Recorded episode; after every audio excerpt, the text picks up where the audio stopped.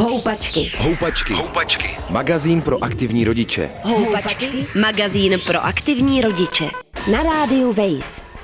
Podcastu Houpačky je se mnou dneska Markéta Čermáková. Dobrý den, děkuji za to. Dobrý den. My jsme v situaci, kdy se v Česku rozběhl nový školní rok 2023 lomeno 24. Je to pár dní. Vy se specializujete na komunikaci rodičů se školou nebo se školkou, když jsou nějaký problémy, jestli si to dobře představuju. Říkala jste, že jste zavalená dotazy. Co se děje takhle pár dní po začátku školního roku? Máme za sebou jenom pár dní školy a vlastně už se tam množí opravdu vysoké desítky dotazů nebo otázek na to, jak řešit problémy. Ať už se to týká mateřských škol, třeba témat adaptace, nucení k jídlu, spánku, někdy ty rodiče mají strach dopředu, někdy se třeba od školy dozví nějaké informace nebo jsou požádáni o nějaké informace a nejsou si jistí, jestli tomu dobře rozumí nebo jestli na to škola má právo, případně jestli to musí jako dodat. Takže tohle jsou zatím asi ty hmm. nejobvyklejší věci na začátku roku. Všimla jsem si toho, že to mm, jako překvapení a zaskočení rodičů je někdy fakt jako nemalé. Já bych to možná pro nějakou větší přehlednost rozdělila podle stáří dětí, takže pojďme začít školkou, kde uh, to bývá někdy ten kontakt se systémem českého školství jako úplně první pro rodiče.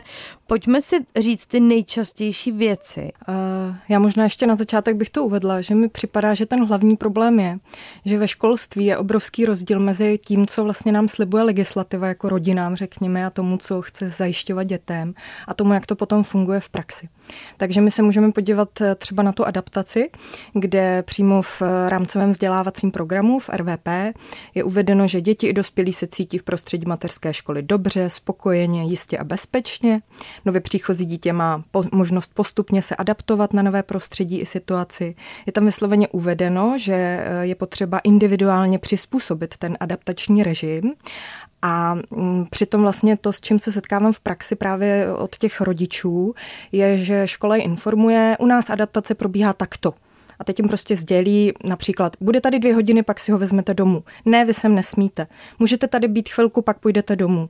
E, prostě z mýho pohledu to, co říká rámcový vzdělávací program a čím se samozřejmě všechny školy musí řídit, tak je to, že vždycky je potřeba brát ohled na to konkrétní jednotlivé dítě a na ty jeho potřeby a na ty jeho možnosti. Protože jsou děti, které naopak by tam klidně zvládly být už díl a mohlo by to určitě přispět tomu, aby měli radost jako z té školky, užili si tam ty hezké věci. Připadá připadá mi úplně jako nelogické jim říkat neodejděte, pokud se jim tam líbí a chtějí tam zůstat déle.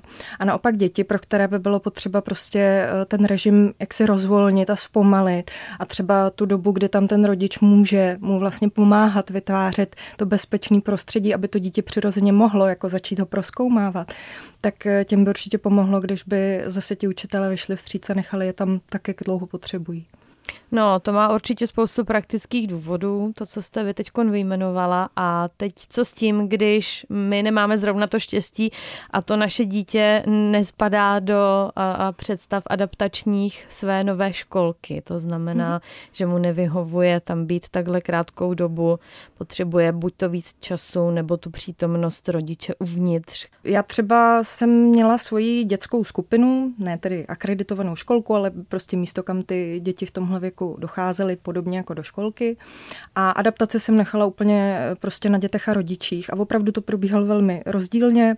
Byla jsem tam sama, měla jsem teda odpovídající malý počet dětí, takže eh, vím z praxe, že jako v principu to není problém udělat a takhle to realizovat i v té praxi. Nepotvrdily se některé obavy lidí, že když tam jedno dítě už maminku nemá a druhé ještě ano, takže mu to jako udělá smutek a stýskání. Myslím si, že kdo tímhle argumentuje, tak eh, spíš jak se nepodchytí podchytil to, že dítě, kterýmu se stýská ve chvíli, kdy vidí rodiče jiného dítěte, tak zřejmě ještě není úplně dobře adaptovaný a ve skutečnosti jsme ho možná jenom jako příliš povzbuzovali, aby už to zvládlo.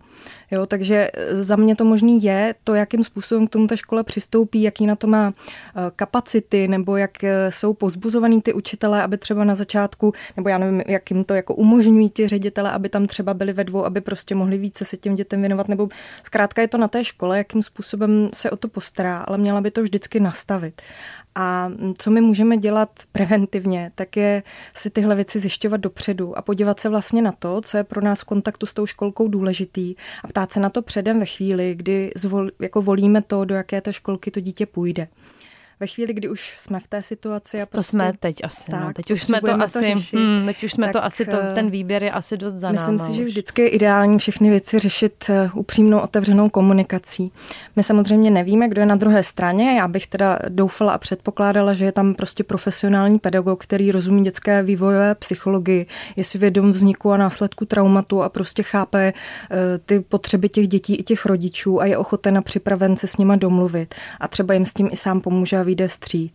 Pokud bychom zjistili, že taková dohoda není možná, tak já bych se obracela na vedení té školy, můžeme zase to zkusit přímo udělat si schůzku s paní ředitelkou a normálně lidsky si s ní promluvit, a nebo můžeme využít možnost obrátit se na tu školku oficiálně a napsat jim třeba doporučenou poštou um, nějakou jako žádost nebo zpětnou vazbu uh, o to, jak vyřešit tuto situaci, že teda um, dítě prostě potřebuje jiný způsob adaptace a nepodařilo se nám s paní učitelkou domluvit a jak jak to máme řešit. Kdyby ani tam, tak ten, ta další posloupnost je, že se můžeme obracet na zřizovatele, případně na Českou školní inspekci nebo ombudsmana. Hmm. A jaké jsou vaše zkušenosti z praxe? Já mám tu zkušenost, že většina rodičů se už konečně zajímá a ptá, jak ty věci řešit, ale mám takový dojem, že často uh, i když ty informace získají a třeba jim nabízíme nějakou podporu, tak eh, mývají strach ty věci řešit. Hmm. Myslím si, že takový ten eh, syndrom z dob minulých, který jsme tady měli, jako já budu ten problémový, tady v těch věcech ještě přetrvává. A někde se ty rodiče bojí, že vyřeší něco a něco jiného se jim zase za problém z toho, jak si eh, nastane. Hmm. Možná můžeme si probrat ještě ty další konkrétní věci, i když se mi zdá pravděpodobné, že ten postup toho řešení toho nesouladu bude asi vždycky stejný. Nicméně, jak je to se spaním mm-hmm. ve školkách? Uh, co se týká spánku, tak my jsme zvyklí, že děti po obědě odpočívají. Samozřejmě u malých dětí často jako je to velmi žádoucí a vhodné. Nicméně asi každý z nás ví, že jak se nedokážeme usnout na povel, ačkoliv samozřejmě eh, většina dospělých spíš má toho spánku nedostatek, takže ho děte možná i trochu závidí. Říkají, využij to, když Já můžeš. jo, možná. Ale možná právě se bavíme o chvíli, kdy nám se nechce a někdo by nám to říkal, jo? Jasně, když my se jasně. bavíme o něčem skvělém a užíváme si to. A ty děti to mají taky tak. Oni, když eh, máme to štěstí, že jsou ve školce, kde jim fajn a užívají si hru s kamarády a prostě nemají takovou potřebu odpočinku, tak prostě my nemáme, jak udělat, aby usnuli. A samozřejmě nesmí se děti do ničeho nutit. Zase tady můžu zmínit eh, rámcový vzdělávací program, kde je uvedeno, že prostě je potřeba respektovat tu individuální potřebu jak aktivity, tak spánku nebo odpočinku. A je tam vysloveně uvedeno, že dětem s nižší potřebou spánku spánku je nabízen jiný klidný program na místu odpočinku na lůžku. Jo, protože někdy rodiče říkají, jo, oni tím řekli, že klidový program nabídnou, že si má ležet na té postýlce a může si hrát s plišákem. Jo? Tak to, jak si tady z toho vyplývá, že není úplně to, co tím bylo myšleno. A vysloveně je tam uvedeno, že donucovat děti ke spánku na lůžku je nepřípustné. Hmm jak jste říkala, postup je za mě prostě v principu stejný pořád. Když mám problém s nějakým konkrétním učitelem, s nějakou věcí, která se tam děje, tak optimální je jít to prvně řešit s ním a poprosit ho, se na nás udělat čas, domluvit se, vysvětlit si vzájemně ty svoje očekávání a možnosti. My tedy, když se nebudeme bát, tak uh, vlastně bychom, máme plné jako právo nebo nárok požadovat, aby to dítě dělalo vlastně něco jiného, než leželo na postýlce. Jo, je to tak, protože ta školka opravdu vlastně o ty děti pečuje na místo těch rodičů a musí prostě zohledňovat jejich fyziologické potřeby, mezi který nepatří jenom to, že si odskočíme nebo že máme hlad a žízeň, ale i to, jak se vlastně nakládá s naším tělem, kdy máme opravdu potřebu se prohýbat a protáhnout a kdy zase si potřebujeme odpočinout. Tam je vlastně v tom RVP třeba zmíněný i to, že děti mají možnost se neúčastnit nějaké aktivity, pokud eh, jako nechtějí jo, že opravdu ta individualita je tam zmiňována velmi často. Pojďme asi k hm, poslednímu eh, důležitému bodu, který se objevuje ve školkách, nebo hm, samozřejmě je to jídlo a objevuje se úplně všude, ale, ale v těch školkách to někdy bývá uh, pro jakoby důvod nějaké, nějakých konfliktů nebo nějaké nespokojenosti. Když bychom si vzali právě vaše praktické zkušenosti, tak uh, co, co bývá, jakoby, jaké, jaký problémy se k tomu jídlu vážou? Jako ze zkušenosti rodičů. Hmm, tady bych ráda zmínila, na sociálních sítích můžete vidět příběhy traumatu, což jsou vlastně příběhy jednotlivých lidí, často z dětství a mnohdy se pojí právě s tématem jídla, ať už doma v rodině nebo ve školce. A vysvětlují tam, jak vlastně dodnes, ještě třeba desítky let po těch zážitcích, které jako malí měli, tak jim to prostě dělá různé problémy a opravdu to výrazně ovlivňuje jejich životy. Takže eh, nebojím se vlastně srovnat nějaký násilný nucení do jídla eh, i s tím, jak může působit sexuální obtěžování nebo sexuální násilí, protože my, když se na to podíváme opravdu jako prakticky, tak se to týká toho, že do nějakého otvoru člověka něco násilím cpeme, takže ten věm subjektivní toho dítěte je tam vždycky klíčový, protože trauma prostě je otázkou toho, jak my vnímáme nějaký zážitek a jak na něj jsme schopni reagovat. Mm-hmm, takže nucení, bavíme se o nucení, bavíme že naráží, narážíte třeba na hmm. nucení. A já teda bych do nucení určitě uh, zahrnula i takovou tu manipulaci, kdy jakoby nejsme takzvaně zlí a říkáme za maminku, za tatínka, za babičku, anebo aspoň to vyzkoušej, ještě tři lžíce, přece poslední sous to nenecháš. Myslím si, že naopak je velmi vhodný pro zdraví těch dětí, uh, je jak si neodpojovat od toho, jak jsou uh, oni ve vztahu se svým tělem, kterým dává signály, jsi plný, ještě máš hlad, běž si odpočinout a tak podobně. Myslím, že je to problém mnoha nás dospělých, že jsme velmi odpojeni od svého těla. A co kvalita jídla? Co spíš bych teda zmínila tady v té věci je, že dneska hodně dětí má různý speciální potřeby, co se stravy týká, ať už, že je to z lékařských důvodů kvůli nějakým alergím, anebo prostě eh, jedí jinak, eh, než je zvykem v té školce. A to samozřejmě taky bývá kámen úrazu, jak se vlastně domluvit. Školky často argumentují tím, že prostě hygiena má nějaké požadavky na ně a většinou je to spíš o tom, že eh, se jim asi tak úplně nechce muset řešit všechny ty praktické náležitosti, aby opravdu ty eh, požadavky splnily. Nicméně z praxe víme, že to jde a že by to jít mělo, buď to přizpůsobit tu stravu potřebám toho dítěte, anebo umožnit rodičům, že budou tam nosit stravu svojí. My jsme si teď nastínili, co jsou nějaké naše možnosti, když jsme jako rodiče nespokojeni ale určitě se, nebo objevují se i situace, kdy my třeba potřebujeme vědět, jak to skutečně je. A teď tam máme na jedné straně to dítě, které se má třeba nějaké jakoby omezené výrazové prostředky, nebo může se, nevím, nech, nechtít se Jasně. s náma bavit. A ono a... ani nemusí mít omezený výrazový prostředky. V podstatě malí děti, i ty, který už jsou velmi zdatní a řeč používají a znají, znají hodně slov, tak pro ně může být velice obtížné vyjádřit něco, co je pro ně samotné složité a nepochopitelné, anebo u čeho prožívali silné emoce emoce. Tam můžou mít dokonce tendenci si to jako nepamatovat a chtít to vytěsnit, protože je to tak nepříjemný zážitek, že se k němu třeba nechtějí vracet. Hmm. Uh, za mě ve chvíli, kdy máme nějaké podezření, že se děje něco, co není v pořádku a co by to dítě mohlo ohrožovat, tak je určitě na místě se v té situaci zorientovat a opravdu jako dobře zvážit tu míru nějakého nebezpečí. Uh, jedna z věcí, jak můžeme malým dětem pomoci se vyjádřit, je, že s nimi budeme hrát divadlo třeba s maňáskama, s nějakými hračkama a vytvoříme tu situaci situaci, o který se chceme toho dítěte optát a prostě řekneme, jo, tady je tenhle Pepík a tady paní učitelka přišla a zkusíme, jestli to dítě se připojí k té hře a vlastně za nějaký ty postavy nám svým způsobem převypráví možná ten svůj zážitek. Jo. E, pokud si však chceme být úplně jistí, vlastně co tam probíhá, abychom mohli třeba si říct, hele, tohle už je naprosto přes moje hranice, tam to dítě prostě už posílat nebudu, nemám k ním důvěru, tak je tady varianta využít právo e, nahrávat e, pro ochranu ochranu našich práv nebo práv někoho jiného. Je to v paragrafu 88 nového občanského zákonníku. A ačkoliv je soukromí však samozřejmě chráněno a obvykle nahrávat nikoho nesmíme, tak z důvodů ochrany můžeme kdykoliv kdekoliv. Jo, takže existují dneska prostě skrytá nahrávací zařízení v podobě různých hraček, sponek a přívěšků, která můžeme těm dětem případně dát a e, zjistit teda, o co tam jde ve skutečnosti. Uznávám, že je to takový hrozně vlastně nepříjemný. Setkávám se s tím, že většina rodičů mají pocit, jako, že se z nich stali nějaký detektivové a že prostě dělají něco neetického, nepříjemného. Takže rozumím tomu, že to třeba není cesta pro každého. Ale myslím si, že pokud máme ve hře jako ten strach o to, že opravdu někdo poškozuje naše děti, tak e, mi přijde, že to je vhodný způsob, jak můžeme tu věc řešit. A jakou e, tím máte třeba konkrétní zkušenost, eh, myslím v těch skupinách, kde to hmm. rodiče používají, tak... Eh, Dobrou.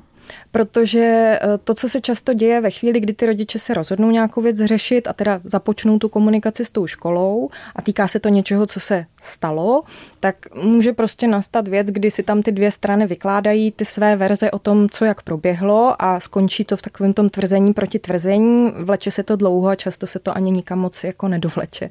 Zatímco ve chvíli, když teda narazíme na tenhle moment a přitom máme po ruce ten důkaz a třeba jsme u toho jednání a nějaká paní učitelka nám říká, já jsem tohle nikdy neřekla, to já bych vůbec jako neříkala dětem a my máme na záznamu, že ale ona to řekla, tak jako tam prostě není příliš už eh, jako prostoru pro to, aby jsme se zasekli na tom, kdo co řek a neřek. Eh, při, připouští se to i u soudů jako důkaz, je to prostě relevantní způsob, jakým vlastně my můžeme ochránit ty děti, protože eh, my nemáme moc jiných cest, když tam s nimi nejsme.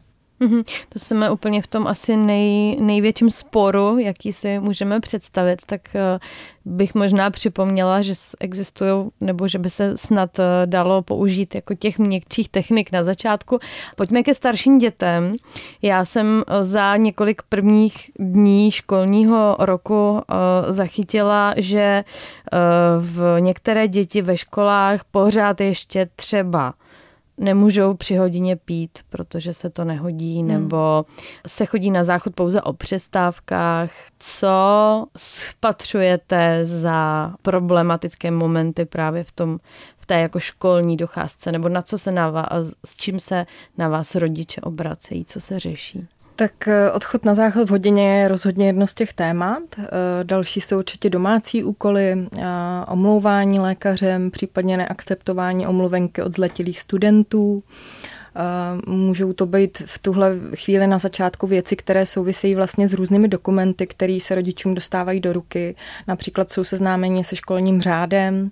E, zrovna dneska jsem mm, koukala na jeden příspěvek, kde e, prostě v tom školním řádu mají uvedeno co si o oblečení, jako že tam vlastně zmiňují nějaké typy oblečení, které dle té školy děti do školy nesmí nosit. Jo, a přitom zrovna tohle je jedna z věcí, která si myslím, že spadá do kompetencí rodičů a nevím teda o tom, že by nějaký zákon tu školu opravňovala tady to řešit.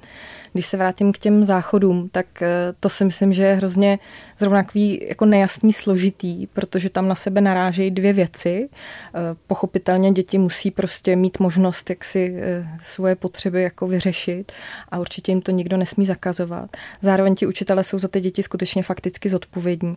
Takže oni se tam jako dostávají do situace, kdy nemohou ani opustit tu třídu, ani poslat to dítě samotné. Čistě teoreticky prostě to není v pořádku ani jedna z těch variant.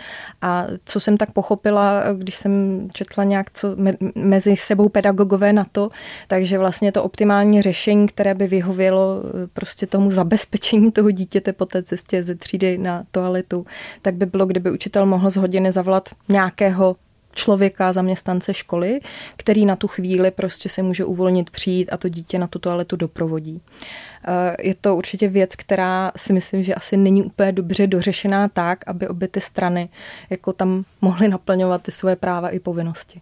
Chápu, že se jedná o ty situaci, že to dítě třeba teda, když by odešlo z té třídy samotné a nikdo jak si v budově školy není, všichni jsou v těch třídách, tak kdyby tam zrovna někde uklouzlo, zakoplo, omdlelo, tak vlastně jako ten učitel nemá jak to ani zjistit na tož mu pomoct, takže rozumím naprosto té obavě, mm-hmm. jenom říkám, že jako tohle je prostě jeden z bodů, který by bylo potřeba lépe vyjasnit a zajistit, jakým způsobem v praxi to ty školy můžou řešit, aby prostě se vyhovělo těm dětem a zároveň teda neměli obavy o svoje bezpečí. A e, co to pití? Je nějaký důvod, proč to dětem nepovolovat, který je e, ve školních řádech, v zákonech? Já žádný neznám. A teď jste ještě zmínila ty domácí úkoly a s nima uh, se děje co? s nima se děje to, že v květnu um, ministerstvo školství se nám to pokusilo vyjasnit. Jak se mu to povedlo, se můžete podívat sami. Doporučuji si to vyhledat a přečíst. Mně přišlo, že nám to až tolik nevyjasnili, že vlastně tam zmínili hodně těch věcí, o kterých se lidi dohadují a uvedli jich tam jako vícero.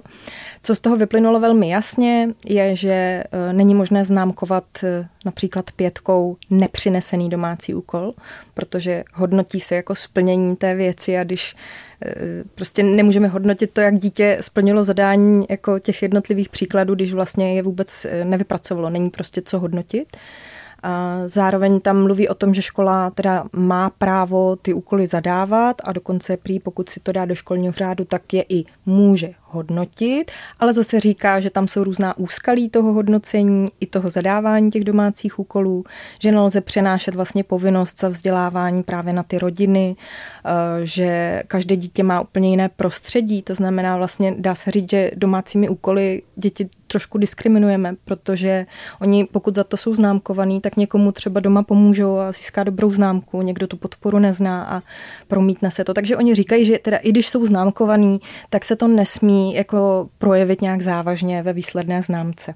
A doporučují důrazně eh, volit eh, jinou formu zpětné vazby než známkování a ačkoliv tedy říkají, že ty školy to můžou dělat, tak doporučuji, aby ty domácí úkoly zadávaly jako dobrovolné.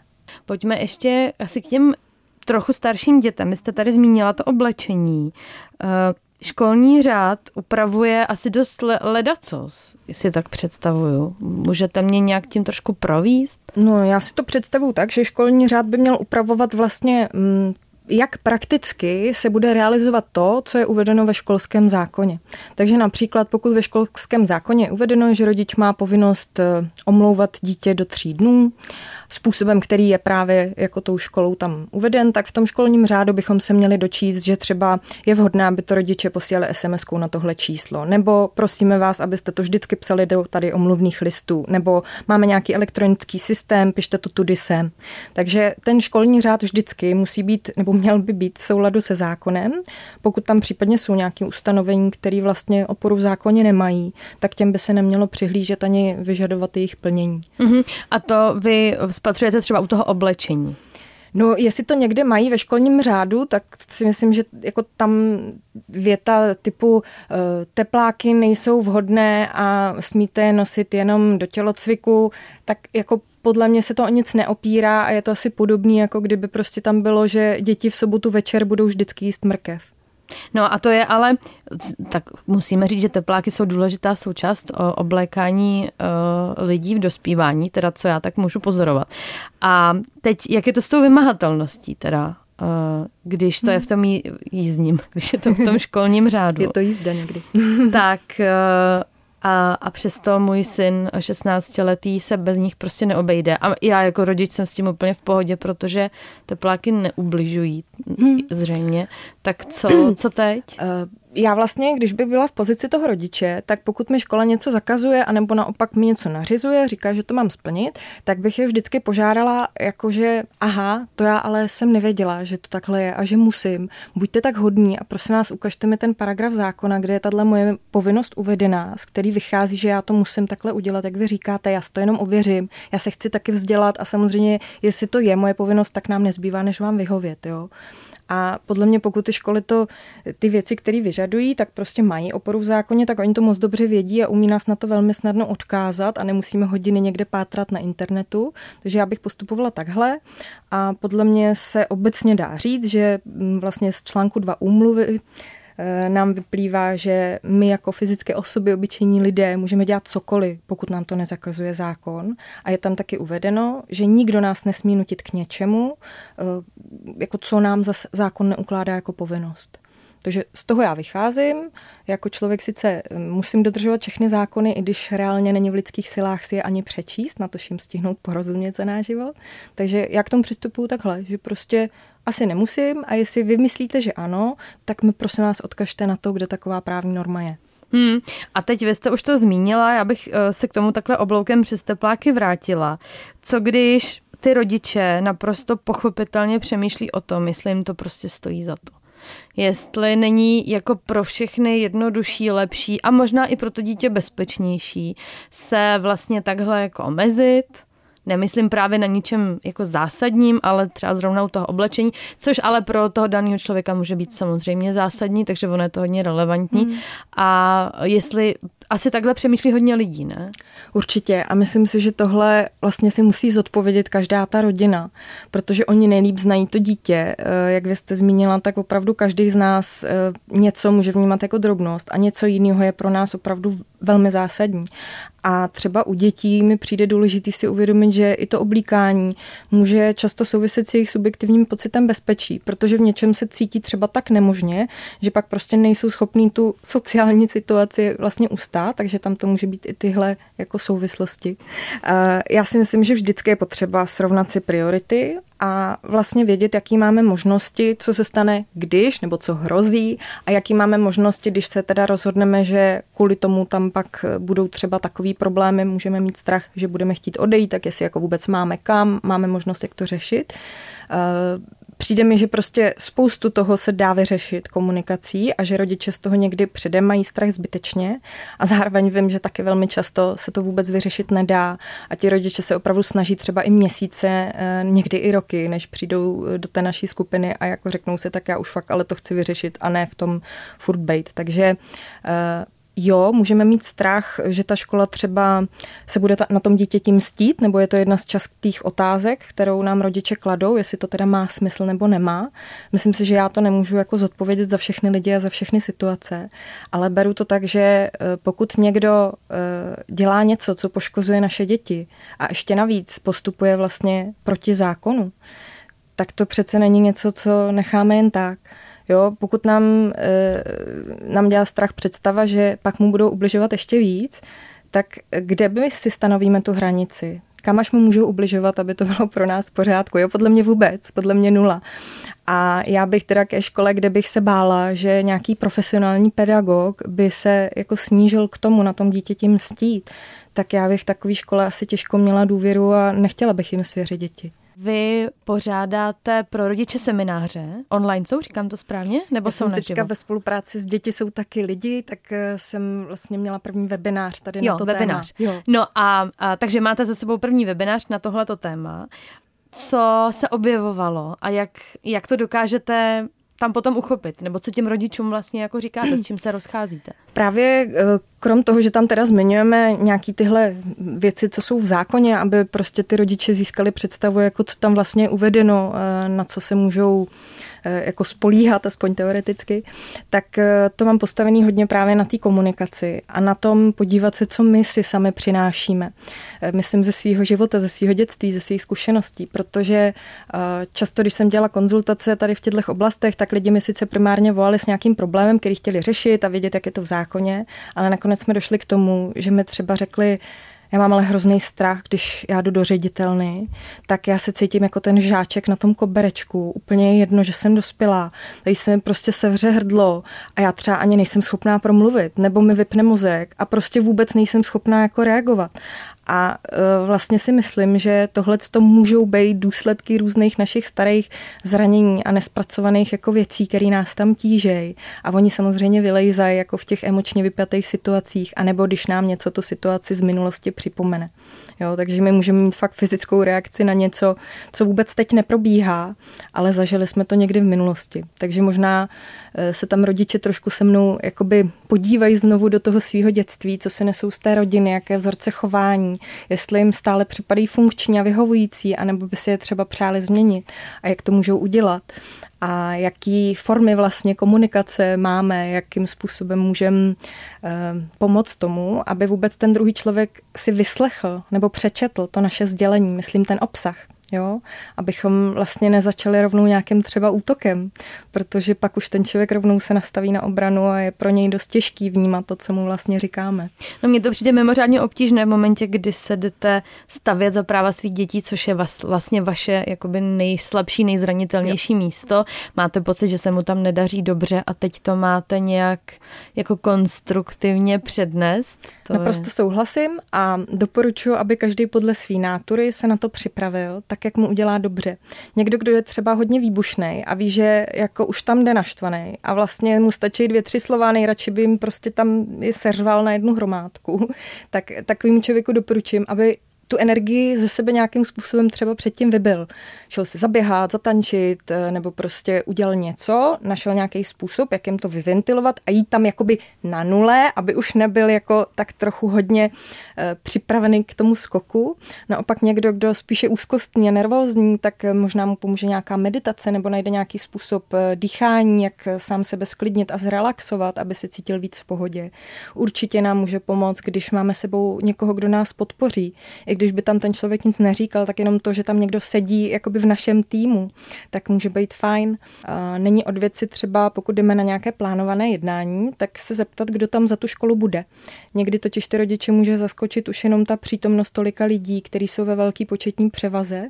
A pokud my víme, že tohle by nás hodně vykolejilo, tak možná si to předem zjistíme a vezmeme si tam sebou taky lidi, abychom prostě se necítili být na to sami. Je možný taky, že některé ty věci se vyřešejí snadno? Že jde třeba o nějaký jenom nedorozumění někdy, nebo že ty naše očekávání nejsou třeba jenom reální? Určitě je možné, že se věci vyřeší a právě díky tomu, že dostáváme zpětnou vazbu od některých těch lidí, kteří ty rady u nás hledali v té skupině a pak šli a aplikovali je, tak i jako víme, že prostě to možné je. Samozřejmě to opravdu záleží na tom, jako kdo je na té druhé straně, jaký k tomu má přístup ta škola nebo ten učitel. Ale mám fakt radost, když třeba lidi právě sice museli překonat ty své obavy vůbec do toho řešení vstoupit, ale pak třeba nám psali, ty to je skvělý, my jsme se to fakt vysvětlili a teď to funguje díky, abych bývala se jako do toho neodvážila. Jo. Takže někdy můžeme mít větší strach, než eh, jaký vlastně by odpovídala, naopak se to vyřeší dobře. A taky samozřejmě je to jako na nás, kam až případně při tom řešení jsme ochotní zajít ve smyslu, když to někde skutečně nejde a my jsme proto udělali úplně všechno, co jsme mohli, tak možná opravdu dává smysl najít jinou školu nebo třeba zvážit to domácí vzdělávání.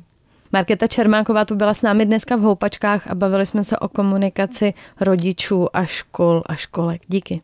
Taky moc děkuju a ať se všem daří. Houpačky. Houpačky. Magazín pro aktivní rodiče, který sebou můžeš vozit v kočárku. Přihlas se k odběru podcastu na wave.cz lomeno podcasty a poslouchej Houpačky kdykoliv a kdekoliv. Tento pořad by nevznikl bez vašich poplatků Českému rozhlasu. Už sto let vysíláme díky vám. Děkujeme.